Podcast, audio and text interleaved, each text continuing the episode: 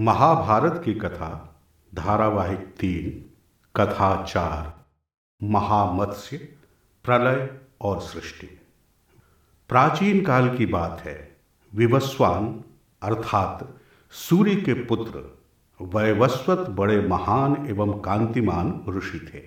उन्होंने बद्रिकाश्रम में जाकर एक पैर पर खड़े होकर तथा दोनों बाहें उठाकर बड़ा ही भारी तप किया था। उनके तप की महिमा दूर दूर तक प्रसिद्ध थी। एक दिन की बात है, वे चीरणी नदी के तट पर तपस्या कर रहे थे।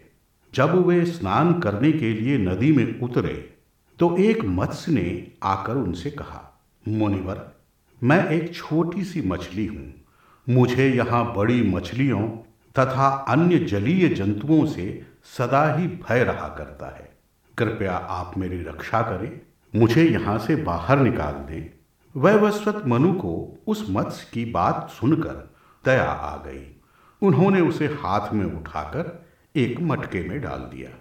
वे अपने पुत्र की भांति उसकी देखभाल करने लगे।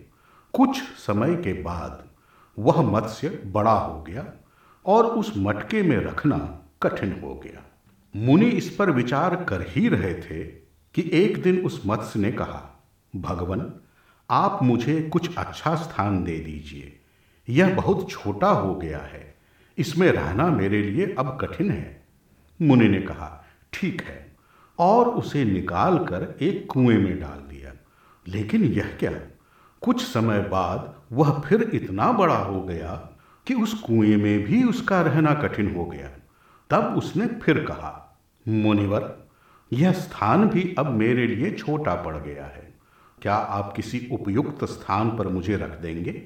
मुनि ने पुनः विचार कर उस मत्स्य को एक बावली में डाल दिया।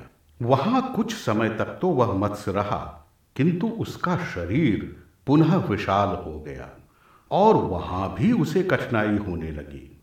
एक दिन पुनः उस मत्स्य ने कहा, मुनिश्रेष्ठ, अब तो इस बावली में मेरा रहना संभव नहीं है।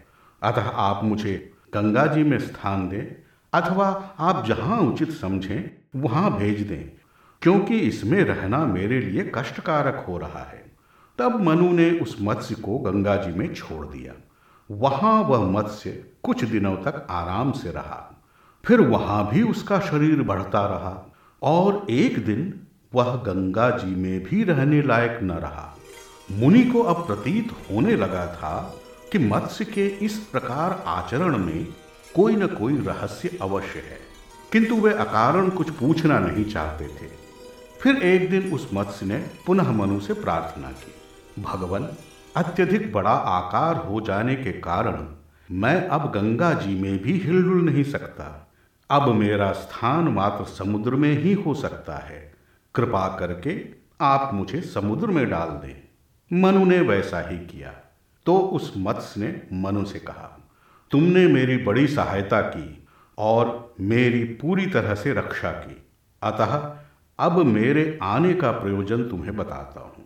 थोड़े ही समय में इस जगत में प्रलय आने वाला है। यह समस्त विश्व जलमग्न हो जाएगा। अतः तुम एक सुदृढ़ नौका तैयार करो। उसमें शक्तिशाली रस्सी बाँध दो। उसके बाद सप्तर्षियों के साथ उसमें बैठ जाओ। सभी प्रकार के अन्न, औषधि आदि का संग्रह रख लो और मेरी प्रतीक्षा करो। समय पर मेरा ध्यान करना, मैं उपस्थित हो जाऊँगा। मैं एक सिंगधारी मत्स्य के रूप में आऊँगा। वही मेरी पहचान होगी। मनु को प्रतीत हो गया कि वह मत्स्य कोई साधारण मत्स्य नहीं था। अतः उन्होंने वैसा ही किया जैसा उस मत्स्य ने कहा था। कुछ दिनों के बाद ही सागर की लहरें ऊँची होने लगी। प्रतीत होने लगा कि प्रलय का समय आ चुका था। तब मनु ने उस मत्स्य का ध्यान किया। कुछ समय में ही वह एक श्रृंगधारी मत्स्य उपस्थित हो गया।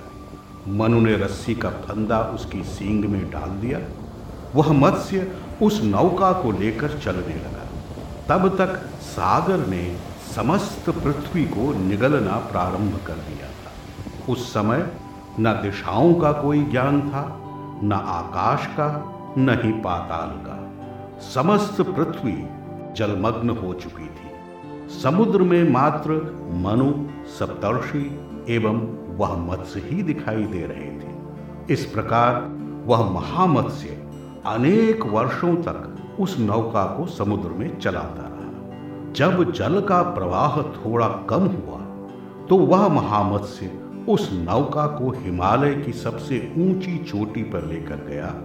उसके बाद उसने कहा, इस शिखर से इस नौका को बाँध दो। ऋषियों ने उसके कहे अनुसार उस नौका को उस शिखर से बाँध दिया। इसी कारण हिमालय का वह शिखर नौका बंधन नाम से विख्यात है।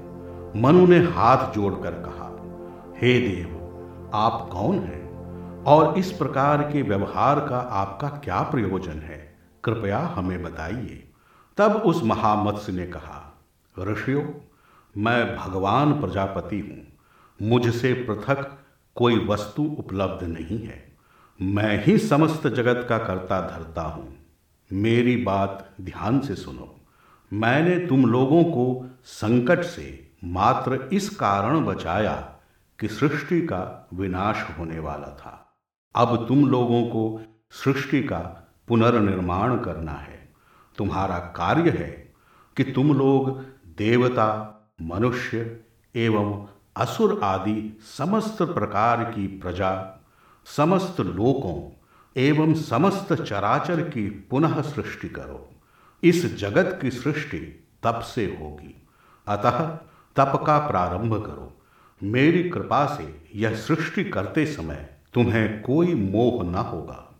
अब अपना कार्य प्रारंभ करो।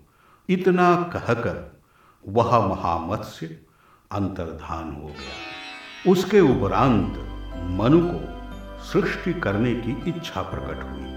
उन्होंने तप करके वह शक्ति प्राप्त की। और सृष्टि की रचना प्रारंभ कर दी। इस प्रकार समस्त धरती पर प्रलय के उपरांत पुनः सृष्टि की रचना